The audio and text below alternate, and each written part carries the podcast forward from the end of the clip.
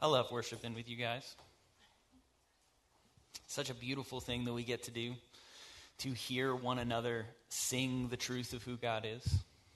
I've referenced this quote a bunch of times, but I think it's very important. Dietrich Bonhoeffer said in his book, Life Together, that sometimes the Christ in the word of our brother is stronger than the Christ in our own heart. Sometimes we need someone else to sing the truth. We need someone else to say it to us before we can really believe it. It's a beautiful thing that we get to do, to worship together. We're going to be in Acts chapter 10 again this morning. This is our last week looking at the same 25-ish verses from the book of Acts. And you might have noticed this, that we haven't really said it explicitly, but it's probably been pretty obvious.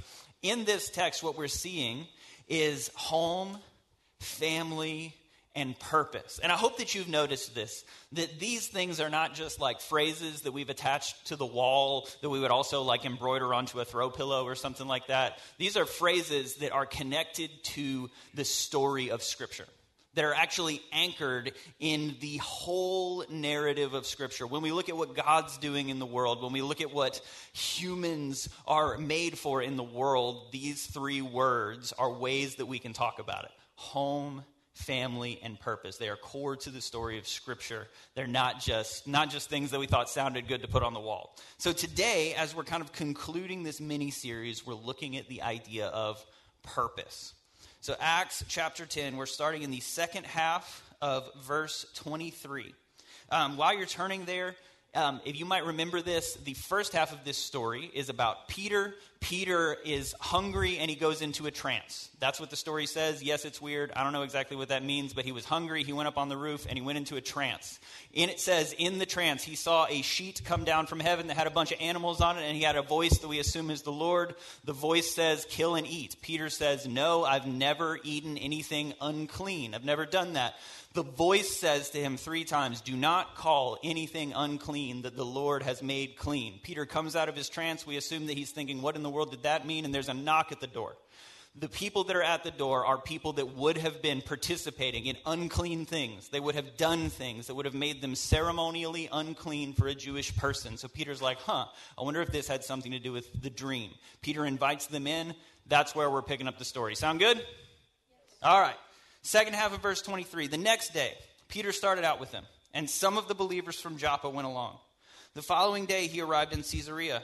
Cornelius was expecting them and had called together his relatives and close friends. As Peter entered the house, Cornelius met him and fell at his feet in reverence.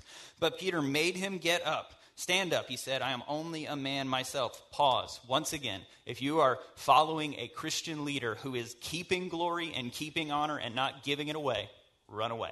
Because the story of Scripture is that those who have power, give it away. Those who have honor, give it away. Because we are just people ourselves. While talking with him, Peter went inside and found a large gathering of people. He said to them, you are well aware that it is against our law for a Jew to associate with or visit a Gentile.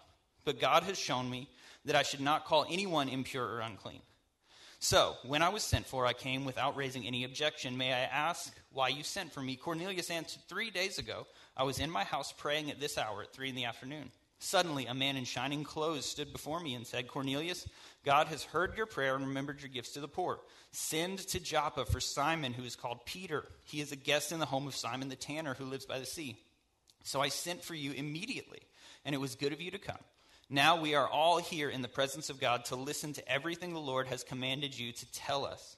Then Peter began to speak. I now realize how true it is that God does not show favoritism, but accepts from every nation the one who fears him and does what is right. You know the message God sent to the people of Israel, announcing the good news of peace through Jesus Christ, who is Lord of all. You know what has happened throughout the province of Judea, beginning in Galilee after the baptism that John preached, how God anointed Jesus of Nazareth with the Holy Spirit and power, and how he went around doing good and healing all who were under the power of the devil, because God was with him. We are witnesses of everything he did in the country of the Jews and in Jerusalem. They killed him by hanging him on a cross, but God raised him from the dead on the 3rd day and caused him to be seen. He was not seen by all people, but by witnesses whom God had already chosen, by those of us who ate and drank with him after he rose from the dead. He commanded us to preach to the people and to testify that he is the one whom God appointed as judge of the living and the dead. All the prophets testify about him, that everyone who believes in him receives forgiveness of sins through his name.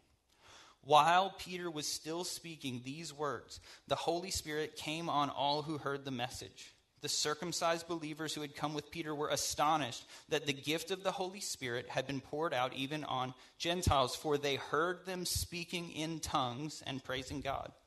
Then Peter said, "Surely no one can stand in the way of their being baptized with water. They have received the Holy Spirit just as we have." So he ordered that they be baptized in the name of Jesus Christ.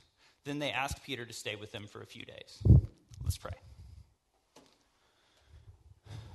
God, we gather again around this story, asking that your name would be the name in our minds, that your truth and your words is what we would focus on this morning, that anything that's not from you would be revealed and forgotten, but what is from you would land deeply in our hearts and form us into your likeness. We trust you, Jesus. We love you. Amen. You might not know this about me. You probably couldn't tell it by looking at me, but I used to be a little bit of a baller back in the day. You know what I'm saying? Had that sixth man position on the tiny Christian school team nailed down, right? Like, if they needed someone off the bench, I was the first call. Put me in, coach. That was me. I mean, my basketball career just never really took off. You know what I mean? Like, basketball is such an insider's club, right?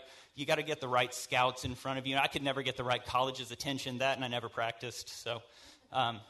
that was a big part of it. I mean, really, though, if you're going to look at my high school basketball career, you would have to say that failed. Also, in high school, my dad actually is and was a professional kickboxer and martial artist. Yes, my daddy can whip your daddy. But he used to say, he taught karate, so I took martial arts with him, and he used to say, you've got so much potential in martial arts. If you would just apply yourself, you could go really far. But my martial arts career suffered from the same thing my basketball career did, which was an abhorrence of practicing when my dad did not make me practice. So, as you can imagine, I did not continue pursuing athletics into college. I instead decided to try to get a few bands off the ground. So my freshman year of college, I was in a metal band. Right now, I've transitioned into a music career. We played 2 whole shows. It was awesome. All of our friends were there. Only our friends were there.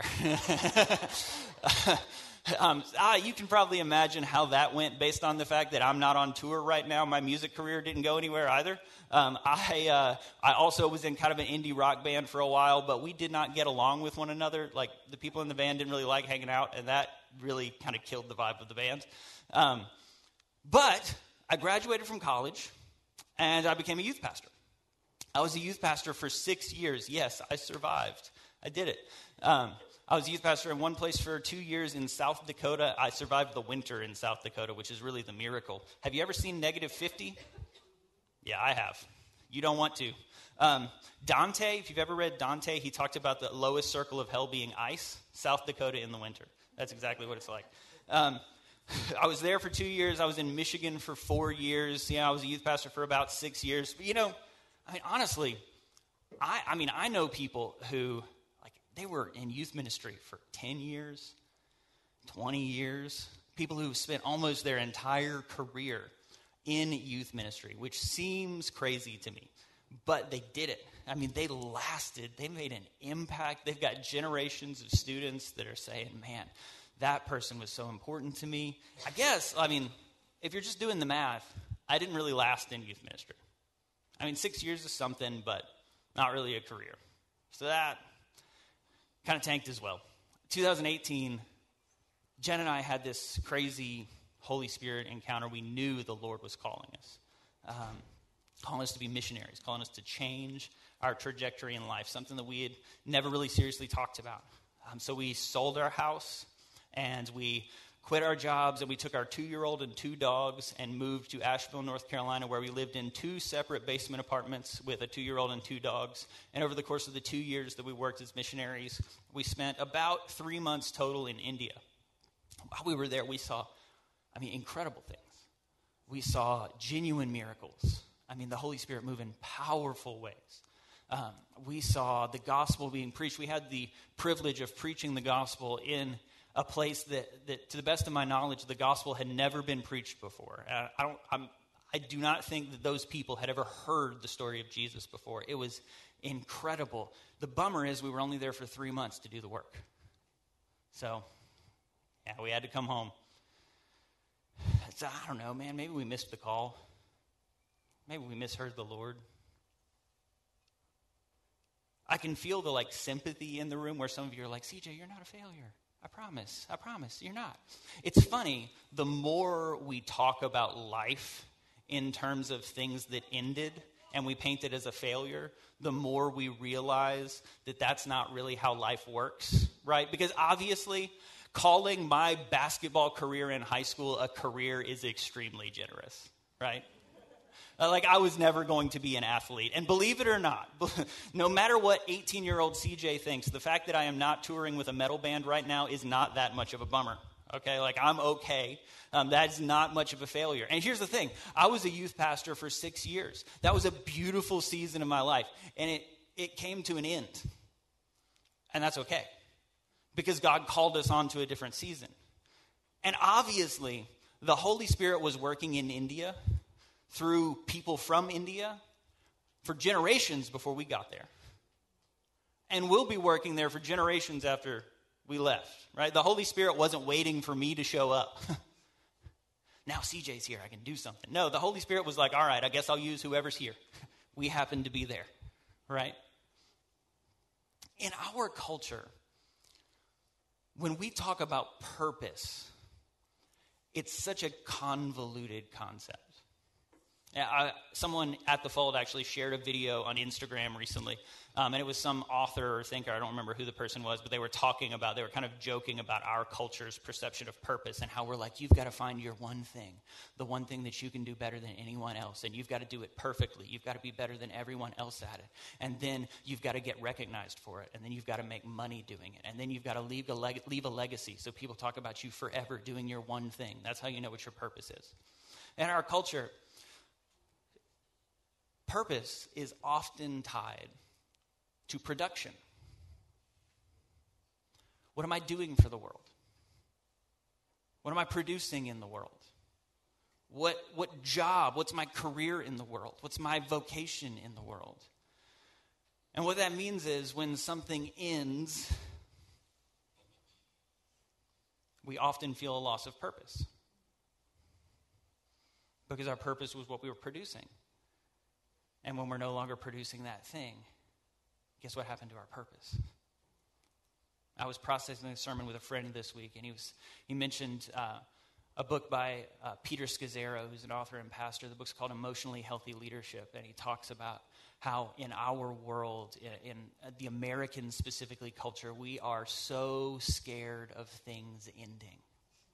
We cannot see an ending as a good thing. We can't see a transition as a positive because our idea of purpose is so deeply tied to what we do and what we produce and where we work and what people remember us for.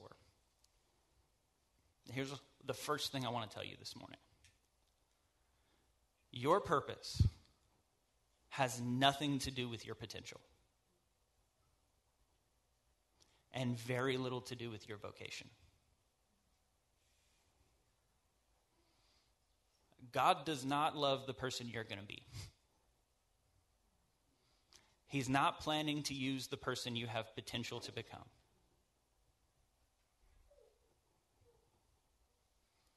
Your purpose is not tied to your potential, and it has very little to do with your vocation. Some of you heard that, and it felt like a weight. Some of you heard that, and it made you a little mad. It's okay.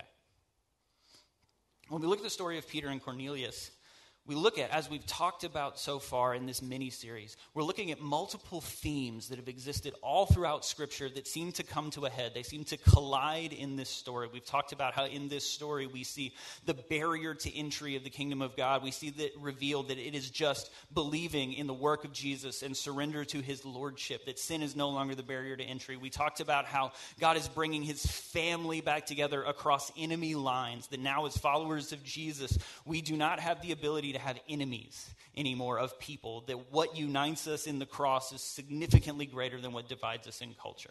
We've seen that that was a theme present all throughout Scripture. And once again, as we look at this story, there's a theme that's coming together, and we have to go all the way back to the beginning of Scripture to see this. Now, you might remember a couple weeks ago we talked about how the authors of the beginning of the book of Genesis go into great detail to show us that humanity interacting with sin is a family that's breaking apart. That it's a family that was together. You start off with one family, and those families have kids, and those kids eventually become nations, and those nations eventually become enemies. And that God's story, much of Scripture, is God working to reunite his family or to reunite his kingdom. This is the theme that we see all throughout Scripture. And one of the pinnacle moments in the beginning of the Bible that reveals this theme is in Genesis chapter 11, and it's called the Tower of Babel, or the Tower of Babel. If you want to do a deep dive into the Tower of Babel, I highly recommend the Bible Project podcast. They have got first off, if you're thinking, that's a story from a kid's book, it is such an interesting story. And most of those stories in the first 10 chapters of Genesis, we see as like Noah's Ark in cartoons. They are way cooler than that, sometimes way darker than that for the record. I'm not sure why they make it into all the kids' books, but they're way cooler than that. And you should do a deep dive at some point into the first 10 chapters of Genesis. But this story specifically, if you want to look at that, I almost forgot. If you want to do a deep dive, the Bible Project podcast, the episode is called What's So Bad About Babel? It's from December of 2020. I highly recommend it. But here's the summary. Humanity is united with one language. Unity is the goal, but this unity is coming through selfishness. It's coming through self-absorption. Anybody who's got even a cursory understanding of human history knows that power and unity, when combined with selfishness, is not a good thing, does not usually lead to good results. So at this point, humanity is united in one language, and they're working together to build what the story says is a city or a tower. We don't know exactly what it is, but it's really big. It says it's got its head in the clouds. We don't know exactly all of the implications of that story, but here's what we do know. It's got to do with a lot more than just a big tower and a big city, all right? It has to do with power. It has to do with maybe humanity building a God in their image or taking power into their image rather than humanity surrendering to the God in whose image that they were made. So God, in his mercy, looks at humanity and says, if they're united like this, if they're united the wrong way, then think of the damage they could do. So he scatters their languages. He divides the languages and scatters the people. Now, it's important to note that immediately after that, God calls Abraham and begins the work of reconciling. God calls Abraham and says, I will make you a nation, and through you all nations will be blessed. God immediately begins the work of reconciliation after this dispersion moment. As we look forward into the New Testament, as we move past the work of Jesus, because we believe through the cross, through the death and resurrection of Jesus, we are reconciled. What divided us is destroyed. After the death and resurrection of Jesus, we encounter Acts chapter 2. All right, I know this is a lot of information. Just keep rolling with me because this is going to be cool, I think. Acts chapter 2, the believers are united again. But this time they're not united, gaining power for themselves. They're united in humility, waiting for the promise of the Holy Spirit. They're waiting for the Holy Spirit to come as Jesus promised. Jesus has ascended into heaven, but he told them, wait, because the Holy Spirit's coming. This is a story that we call Pentecost. The early believers, the first Christians, are gathered in an upper room, and the Holy Spirit comes down. It's important to note that at the Tower of Babel, people were together building up towards heaven. They were united towards power. In this story, people people were united in humility and prayer, and the opposite movement happens. The Holy Spirit comes down instead of people building up. And the Holy Spirit comes down, and fire and wind happen. It's a crazy story, but something significant takes place. The Holy Spirit fills the believers, and the story says that the believers began to speak in different tongues. They began to speak in different languages. Because do you remember when the languages were confused? Which caused disunity. That through the work of Jesus and the power of the Holy Spirit, the Tower of Babel is reversed. So that now the Holy Spirit crosses the divides that humanity cannot and brings unity. The Greek word there are lots of different interpretations and ideas of what the gift of tongues looks like in the modern church. We might do a deep dive into that someday, but for now, here's what we need to know. That word is translated literally languages. And basically everybody that studies it that I have read believes that what we're seeing here is the Holy Spirit undoing the work of Babel. It's a mark of mission, that now the mission of God is for every tribe and tongue. All people are included in the mission. The Holy Spirit is crossing the gap that culture has divided. The Holy Spirit is crossing the divide that humans have created. Now, throughout the book of Acts, we see the Holy Spirit come on believers multiple times. Sometimes, when the Holy Spirit falls on believers, it is designated that they speak in tongues. This gift is given. Sometimes it's not. So when we see this designation, it means something. And in the story of Cornelius, here's what we see. We see Cornelius, who is a Roman centurion, who is an enemy of God's people, who is working for the literal evil empire like Darth Vader and everything. He's working for the bad guys. The Holy Spirit falls on Cornelius and the people with him, these uncircumcised believers, and they are marked with the gift of tongues. They are marked for mission. They have a purpose. They're not just included in the family for the sake of diversity. This isn't tokenism. They're not here to look pretty. They're not just included to receive the gift. They are actually included to participate in the giving of the gift. Yes, they were enemies 20 minutes ago, but now they are co-laborers in the kingdom of God. They have a voice. They have something to say. They have work to do. They have a gift to give. They are included in the mission. They have a purpose. They are marked with the Holy Spirit to participate in the mission of God in concert with the Holy Spirit of God. Do you see how significant this is? He used to be an enemy, but now he's fighting on God's team.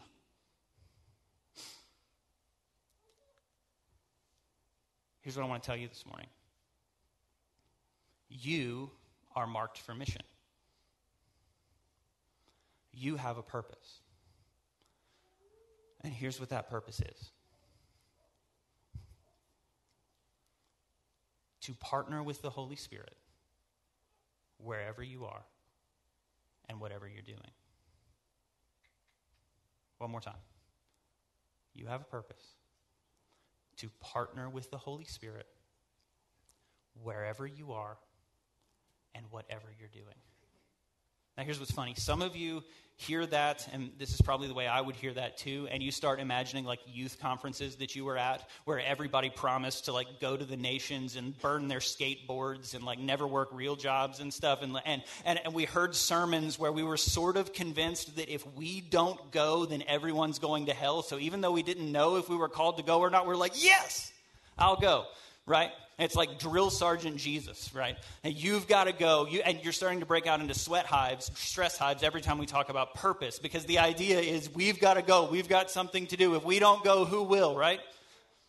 Others of us hear this statement, your purpose is to partner with the Holy Spirit wherever you are, whatever you're doing, and you're thinking, is that all? Is that it? CJ, we've got stuff to do. We've got an impact to make. We've got people to reach. We've got stuff to do for the kingdom. Because we have these two perspectives in the people of God when we talk about purpose. And one of them is kind of like God wants to do things. God wants to give you things. He wants to give you power. He wants to give you influence. He wants to give you money. He wants to make you happy. He wants you to be blessed. And then our other perspective of purpose in the kingdom of God is like drill sergeant Jesus. Like you are a Navy SEAL and Jesus is going to make you lay down everything you love so you can be an unbreakable Christian super operative. Anybody else felt that before? Is that just me? Yeah. Your purpose is to partner with the Holy Spirit wherever you are and whatever you're doing. Your purpose is to partner with the Holy Spirit wherever you are and whatever you're doing.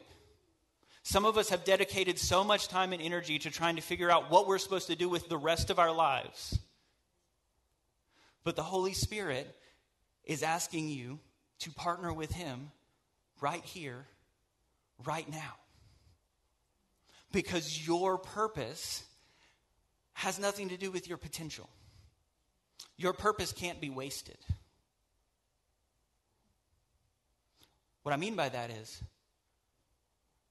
you might have made a bunch of mistakes last year. It didn't nullify your purpose. You might have worked a job that you hate for 5 years. You still have a purpose. You might have wasted your good years partying. You still have a purpose. You might feel like your job just doesn't really make a difference in the world. You still have a purpose. Because your purpose is not restricted to a vocation. Your purpose is not really restricted to a location. Your purpose is to partner with the Holy Spirit wherever you are and whatever you're doing. Which means whatever you did yesterday, your purpose is still fresh for today because the Holy Spirit is still there and still doing things. Your purpose is to partner with the Holy Spirit. You know, something I think is really interesting about this story, we've talked about this for 3 weeks, so many significant theological ideas that are present all throughout Scripture collide in this story. They collide right here. And Cornelius is not mentioned again in the New Testament. He's not mentioned another time. Now, I'm not trying to make some big hermeneutical statement here. I don't think Luke is making a point. I just think Luke tells us this story and then is fine with not telling us what happens with Cornelius for the rest of the story. Cornelius isn't a significant enough character in the rest of the story for him to get a subplot in the book of Acts. Can you imagine if Cornelius got saved in the modern church? Man, he would make an I Am Second video, right? We would film his testimony and post it everywhere. He would be on a speaking tour with Tim Tebow. He'd be featured on Duck Dynasty, right? He would be everywhere. He would be the poster child of Christian culture because he was one of the enemies, but now he's working for us, right? Like we would make so much of him because he's got potential, right? Every church plant would say, you know what? Cornelius was a leader in the Roman military. This guy knows how to lead. We need him on our elder board. Recruit him right now because he's got potential and we need his vocation in the kingdom now. But Luke doesn't even tell us what happens the next day in Cornelius's life because Cornelius's everyday life was participating with the Holy Spirit wherever he was at. We don't know if he plants a church. We don't know if he becomes a missionary. What we know is that he keeps just living his life in partnership with the Holy Spirit. We spend so much time comparing ourselves to the main characters of Scripture, forgetting that Scripture is about the people who aren't the main characters. I had a theology professor in college who said this, and it made me pretty mad when I first heard it. He said, "There are no more Pauls or Peters. The Bible has already been written. The church has already been established. They were called to a work that's already been done, and it doesn't need to be done again." And I was like, yeah, right, you haven't seen me. Because there is nothing on earth more arrogant than a 19-year-old Bible student. As a recovering 19-year-old Bible student, I can say that. We spend so much time. How many times have you read the Bible and thought, I am nothing like Paul? You're not supposed to be. Paul was following Jesus, so are you. Paul was partnering with the Holy Spirit wherever he was at, whatever he was doing. The Holy Spirit just had a specific thing for him to do. And the Holy Spirit has a specific thing for you to do wherever you are, wherever you're at. It might be your last day at the job that you're working. You've still got a job you've still got a purpose there. We spend so much time equating purpose with production. What am I supposed to do in the world? What am I supposed to accomplish in the world? And then we wind up in this really dangerous place where as parents we might say, my purpose is for my kids to love Jesus. And then your kids make decisions that don't reflect what you would hope for them. And it feels like your purpose is robbed from you. Our purpose might feel like our purpose is to plant a church that grows to a specific size or reaches a specific group of people. But you know, there were a lot of church plants that did not survive the pandemic. And I just can't bring myself to look at them and say they missed their purpose. Because their purpose wasn't about what they produced. Listen, your purpose is not to start a company that will change the economic structure of modern America. If God uses you to do that, praise the Lord. Your purpose is to love your employees, to partner with the Holy Spirit at your job. And if the business goes under, then your purpose will be to partner with the Holy Spirit to show an ethical, beautiful, loving way to release those employees into a new way of living, a new life. This is something I've had to wrestle with as a parent. I look at my son and I realize I can't make him love Jesus. There's nothing I can do to do that. That's not my purpose. My purpose is to love him to the best of my ability and partner with the Holy Spirit as I raise my son. My purpose as I preach the gospel, as I preach the Bible here, is not to convince anyone in this room of a certain thing, but just to partner with the Holy Spirit to the best of my ability. And whether I flop or not, to trust that the Holy Spirit is doing the work. Your purpose is not your production. Do you feel the freedom in that? Your purpose is not what you produce. Your purpose isn't in your potential, which means you can't waste it. So many of us look back on other seasons of our life and we think, I wasted my potential. What if I had made this decision? What if I had made that decision? What if I had gone a different direction in life? That wasn't your purpose. That other direction wasn't your purpose. Your purpose isn't something that's back then. Your purpose is something that's right now, because your purpose is to partner with the Holy Spirit. And the Holy Spirit is always present. The only way you can miss your purpose is just to keep forever ignoring the work of the Holy Spirit. And here's the thing.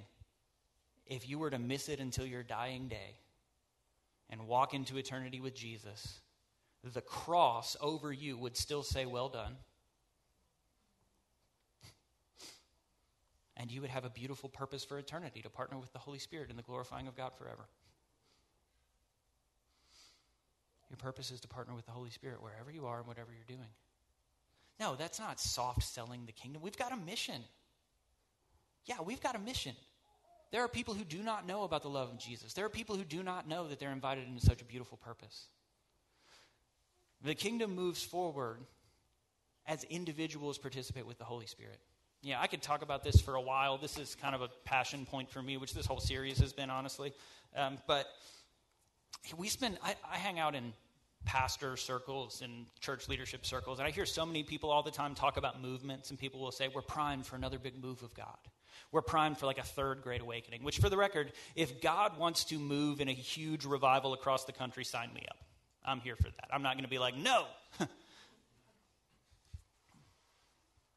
But I think it's interesting that we long for these big moves of God. People talk about a third great awakening. And if we need a third one, that means the first and second one didn't stick, right? Because in the middle of all of these great moves of God, there have been individual believers moving the gospel forward in partnership with the Holy Spirit in their everyday lives. I had a friend recently who just proposed the question. He said, do you think the people in the first Great Awakening knew they were in a Great Awakening? Or do you think they were just following the Holy Spirit? Do you think no one called it an awakening until they were looking back on it? I think if there's a great move of God that's going to happen in our generation, we're just going to be living our everyday lives, and maybe someday people will look back and say, wow, I think God really did something for those millennial-ish people in the early 2000s. Now, we might not know it until eternity, but praise the Lord for our partnership with the Holy Spirit wherever we are and whatever we're doing, amen? You can release that pressure. You're not going to miss your purpose if you're partnering with the Holy Spirit. There's one last thing I want to say, because this is probably the biggest question that gets asked around partnering with the Holy Spirit, because this sounds really beautiful, right? Everybody likes the idea of partnering with the Holy Spirit, but when it gets right down to it, the question we ask is, how do I know what's the Holy Spirit and what isn't? And the only way I know to think about that is when I was a kid, me and my dad used to fish on a pier in the ocean, Myrtle Beach. Yeah? Amen? All right. We used to... we would fish on the pier, and as a kid, I wanted to catch a fish more than anything. So the tide would come in and the waves would move, and it would pull your line, right? So your rod would go up and down. And I would always like jerk my rod thinking it was a fish every time that the rod would go up and down with the current. And my dad would say, "That's not a fish, bud." And I would say, "How do I know when it's a fish?" And my dad would say, "Oh, when you see a fish, you'll know." And he was right, of course, because it looks totally different. And we spend a lot of time in life wondering, is this the Holy Spirit? Isn't it the Holy Spirit? But I have found that when it's the Holy Spirit, we know. But I've also found that as a kid, even though I could tell the difference between a fish and a wave, it really helped for my dad to be there to say, "That was a fish." So as you go through life in community, participating with the family of God, and you're like, "This feels like the Holy Spirit, this feels like the Holy Spirit," you're going to have people that you can go to and say, "Do you think this is what God's called me to do today?" And they're going to say, "That was the Holy Spirit." You're going to have other people who can confirm that with you. That's why it's home, family, and purpose. Purpose happens in family, with family, as part of the community of God. Your purpose is to participate with the Holy Spirit wherever you are and whatever you're doing. And that purpose is available to you today and tomorrow and everywhere you go and in everything you do. Let's pray. Jesus, we love you. We thank you that you invite us into a beautiful, glorious purpose. We thank you that you have purposed from before time to reconcile all that was lost and heal that which was broken. And we thank you that we get to participate with you. But we also thank you that we don't have to carry the pressure of doing it on our own. We ask that you would show us and tune our hearts to participate with you working around us in our homes, in our families, in our workplaces, that we would see a world that is alive with your Spirit and find the joy of participating with you. And we would release the pressure of feeling like we have to do it on our own. We love you. Amen.